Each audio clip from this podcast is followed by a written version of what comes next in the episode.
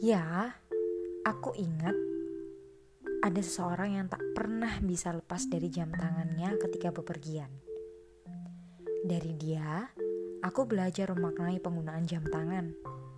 Bukan karena merek sebuah jam itu, tetapi kesetiaan memakai jam tangan adalah bentuk dari mencintai diri sendiri. Mencintai, menghargai diri sendiri dengan menciptakan batasan waktu.